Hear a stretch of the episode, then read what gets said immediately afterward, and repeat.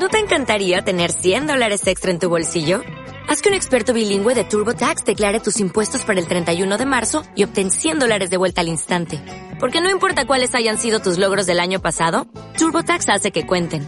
Obtén 100 dólares de vuelta y tus impuestos con 100% de precisión. Solo con Intuit TurboTax. Debes declarar para el 31 de marzo. Crédito solo aplicable al costo de la presentación federal con TurboTax Full Service. Oferta sujeta a cambios o cancelación en cualquier momento. 4. La fabricación del mundo. Los tenientes primeros de Dios. Como he dicho, tres grupos distintos habían surgido. Los seres de luz, quienes no se unieron con nosotros para oponerse, los seres sombríos, quienes se deleitaban con el poder que le habían arrebatado a su fuente, y el grupo intermedio, quienes se encargaron de defender a Dios y de derrotar a los sombríos.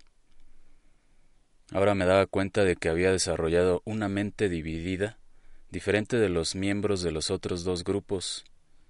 El grupo sombrío tenía como único propósito experimentar y reemplazar a Dios, mientras que el grupo de luz solo conservaba la memoria única del amor de Dios, puesto que se daban cuenta de que todo lo demás era simplemente fantasía. Como miembro del grupo intermedio, me encontraba en un paradójico dilema. Reconocía la verdad del estado mental del grupo de luz, mientras permanecía presa del pánico debido a los designios del grupo sombrío. El gran conflicto que sentía me desgarraba en dos, y el terror se apoderaba de mi mente. Reflexionando ahora, puedo entender que al nombrarme a mí misma como teniente primero de Dios, en guerra con las fuerzas de las tinieblas, había caído en un abismo infernal fabricado por mí misma. Al hacer de mí esta imagen de portavoz de Dios y defenderlo a Él y a su reino, me había precipitado más profundamente aún hacia la separación. En retrospectiva, me doy cuenta de que Dios no necesita defensa alguna, ni la necesita su reino. La verdad es, y lo que aparece como lo que no es, es simplemente un delirio de la mente. En ese momento yo no me daba cuenta de cuán atrapada por las ilusiones estaba mi mente en verdad. Las intenciones del grupo sombrío me preocupaban, pues reconocía que querían fabricar lo opuesto al cielo, un mundo cuyo fundamento era la muerte del Dios vivo, y sin darme cuenta, me hice instrumental al ayudarlos a que lo hiciesen.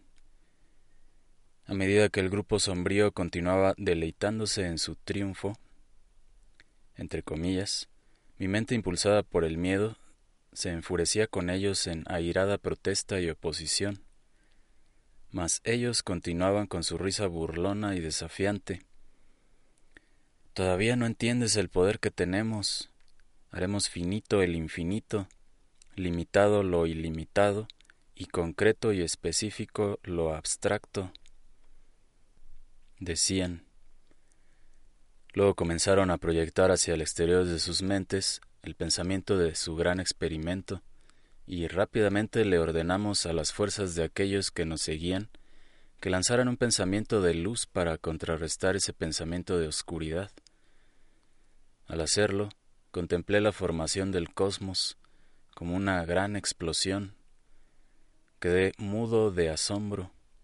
La luz que lanzamos en contra de la oscuridad, tal como dos titanes al chocar, se habían incorporado a la oscuridad en forma de luces, llamadas ahora estrellas y planetas. Las palabras del grupo de luz retornaron a mí, como una verdad que penetraba el centro mismo de mi ser. No te opongas. Al oponerte a estos pensamientos los harás reales en tu mente, y no podrás evitar el convertirte en parte de lo que inevitablemente será la consecuencia. En ese instante único, la iluminación alboreó en mi mente y comprendí plenamente la verdad. Las palabras no pueden comenzar a expresar la profundidad y lo patético de mi tristeza. Dolorosamente me di cuenta del trágico error que había cometido. Cuán profundamente angustiada me sentía había agravado mi error de alejarme del amor. Primero al considerar por una fracción de segundo la posibilidad de que hubiese algo opuesto al cielo, y luego nombrándome como el guardián de la verdad, aunque mi propio fundamento era una mentira. Vi cómo mi santo propósito, entre comillas, de defender a Dios, constituía la negación misma de Él a la que yo estaba tratando de honrar y de sustentar. Comprendí que ciertamente esta era la negación del conocimiento y había caído en la trampa hipnótica de la ignorancia. Ahora que mi mente contemplaba el comienzo del cosmos, traté con premura de detener la oposición del grupo intermedio a las autofabricadas fuerzas de poder, determinadas a atacar a Dios y a fabricar un mundo que fuese lo opuesto al cielo. Alcé mis brazos y grité Escuchen. Los extraordinarios seres de luz tenían razón. Al oponernos a los propósitos de los sombríos, Hemos hecho real el error de su pensamiento al creer en el mismo. No podemos oponernos a ellos porque nuestra verdadera naturaleza es el amor, y el amor ni condena ni se opone. Además, puesto que ellos son parte de la filiación, solo estamos atacándonos a nosotros mismos al atacarlos a ellos. Debemos abandonar este campo de batalla inmediatamente. Por favor, síganme. Esta vez no los llevaré por mal camino.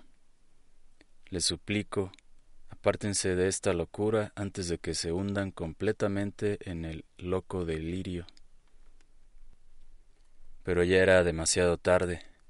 Muchos miembros del grupo intermedio ya se habían enredado en el mundo de poder de la oposición y me dijeron como respuesta Déjanos en paz. ¿No ves que estamos luchando por la causa de Dios y su rectitud? Somos los verdaderos hijos de la luz porque nos importa lo que está pasando, en contraste contigo y con tus compañeros. Utilizaremos todos los poderes que Dios nos ha dado para derrotar las fuerzas del mal. Pero yo seguía suplicándoles. ¿No ven lo que está ocurriendo? El grupo sombrío necesita que se opongan a sus pensamientos de oposición a Dios, y les estamos proveyendo eso. Si no nos oponemos a ellos, estos pensamientos no pueden tener efecto alguno y se desvanecerán en la nada. Pero si nos oponemos, como hemos comenzado a hacer, la consecuencia será que la nada se convertirá en algo, la diminuta idea loca de habernos separado de nuestra fuente y unos de los otros, se grabará para siempre en nuestras mentes. Por favor, escúchenme, pues yo caí pero he reconocido mi error. En el nombre del Dios viviente y del Cristo que son ustedes, los exhorto a que desistan de su oposición. Algunos se conmovieron con lo que dije y se alejaron conmigo, y nos dirigimos hacia los seres de luz. Otros se quedaron, sin embargo, y se deleitaban en su recién hallado poder. Sintiéndonos impotentes para evitar que se precipitaran locamente hacia un infierno de su propia fabricación, contemplamos la falsa creación del mundo físico, cuyo ritmo era como el punto contrapunto. Cada vez que las fuerzas sombrías proyectaban cada pensamiento, éste era contraproyectado por el grupo intermedio que creía, en su ignorancia, que ya se había logrado la total negación de Dios. En ese conflicto y en esa oposición se construyó el mundo de la materia en su totalidad, paso a paso. En primer lugar, el cosmos mayor, seguido por los reinos mineral, vegetal y animal, todas las llamadas formas de vida en cada lugar del universo. Al emitirse cada proyección desde las mentes de ambos grupos en combate, yo observaba que el de cada componente mental disminuía. Este tenía que ser el caso porque la fabricación del mundo era lo opuesto del cielo, donde el poder jamás disminuye. No fue hasta cerca del final del proceso que los dos grupos se percataron de que su poder iba quedando atrapado en las formas que estaban fabricando.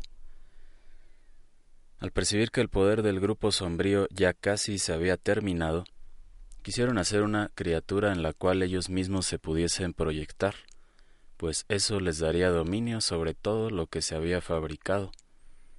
Esta criatura, un llamado ser sensible revestido de un denso cuerpo material, el autoproclamado Homo sapiens en este planeta, y que escasamente se ajusta a su título, fue el logro cumbre del grupo intermedio en su último intento por arrebatarle la iniciativa al grupo sombrío.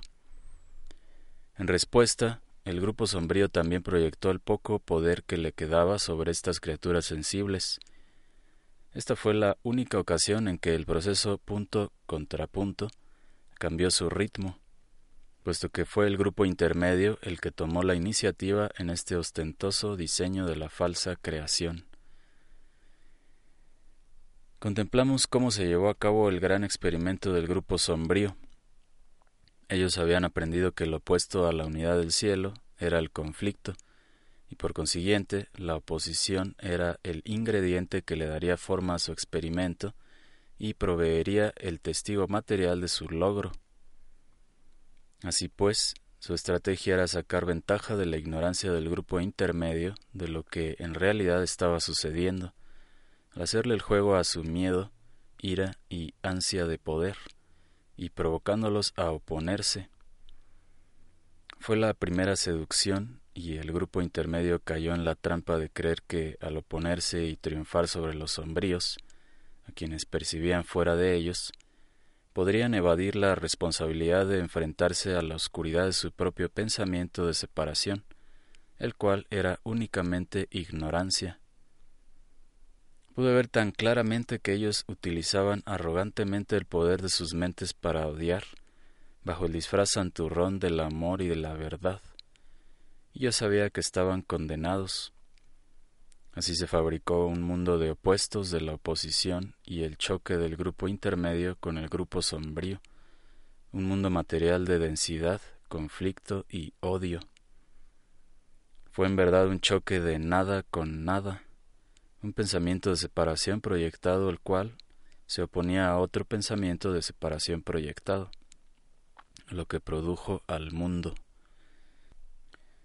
Inherente dentro de este distorsionado ámbito perceptual que es el universo material, el tiempo fue el mecanismo que parecía originar la destrucción final del Hijo de Dios y todo lo que éste fabricó. Puesto que el propósito detrás de la fabricación del mundo y del cuerpo era lo opuesto al amor, lo que parecía haber nacido era un odio de sí mismo de una naturaleza tan flagrante que ni una sola parte de la contaminada filiación podía contemplar la totalidad de este odio de sí misma sin experimentar un intenso terror. Así pues, la conciencia de este intenso odio de sí mismo fue borrada de nuestro consciente pero este odio de sí mismo o culpa, aun inconscientemente, dictaba la multiplicidad de dramas que cada componente entidad experimentaría a través de sus aparentemente interminables ciclos de nacimiento, muerte y renacimiento. La aprensión de la dualidad de espacio, sujeto y objeto fue inmediata después de la separación, pero la dimensión del tiempo fue una ilusión que nació para impartirle crédito a la idea de la destructibilidad. Parecía fijar para siempre la aparentemente interminable repetición de todas las figuras y formas del odio de sí mismos o la culpa de los componentes que habían sido atrapados en un estado mental ilusorio. Fabricamos el tiempo para arraigar aquí nuestro consciente y que pareciese que la separación en verdad se había logrado. Por lo tanto, el grupo sombrío podía jactarse de que Dios no puede destruir lo que Él creó, pero nosotros podemos destruir lo que hemos fabricado. Por consiguiente, somos superiores a Dios. Ya Dios no existe y nosotros reinamos supremos. En el estado de sabiduría que había alcanzado, pudo entender los efectos inevitables de lo que había tenido lugar a lo largo de la total extensión de la dimensión que llamamos tiempo.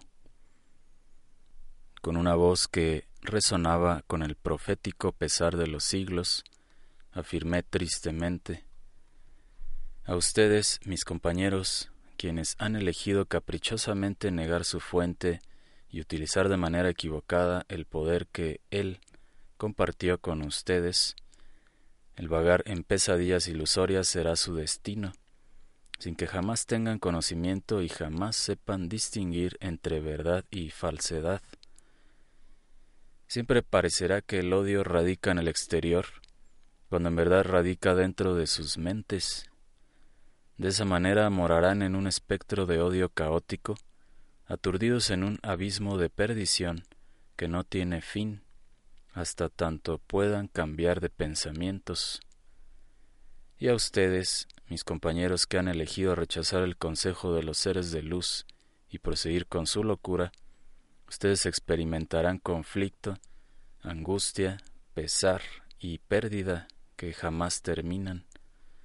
Solo cuando puedan aceptar que estaban equivocados y vean que la oscuridad y la separación radican en su interior, desaparecerá su arrogancia. Cuando al fin puedan desprenderse de su autoproclamado papel de santurronería, como los tenientes primeros de Dios, se liberarán de su vagar sin propósito en esta no realidad que ustedes han llamado mundo.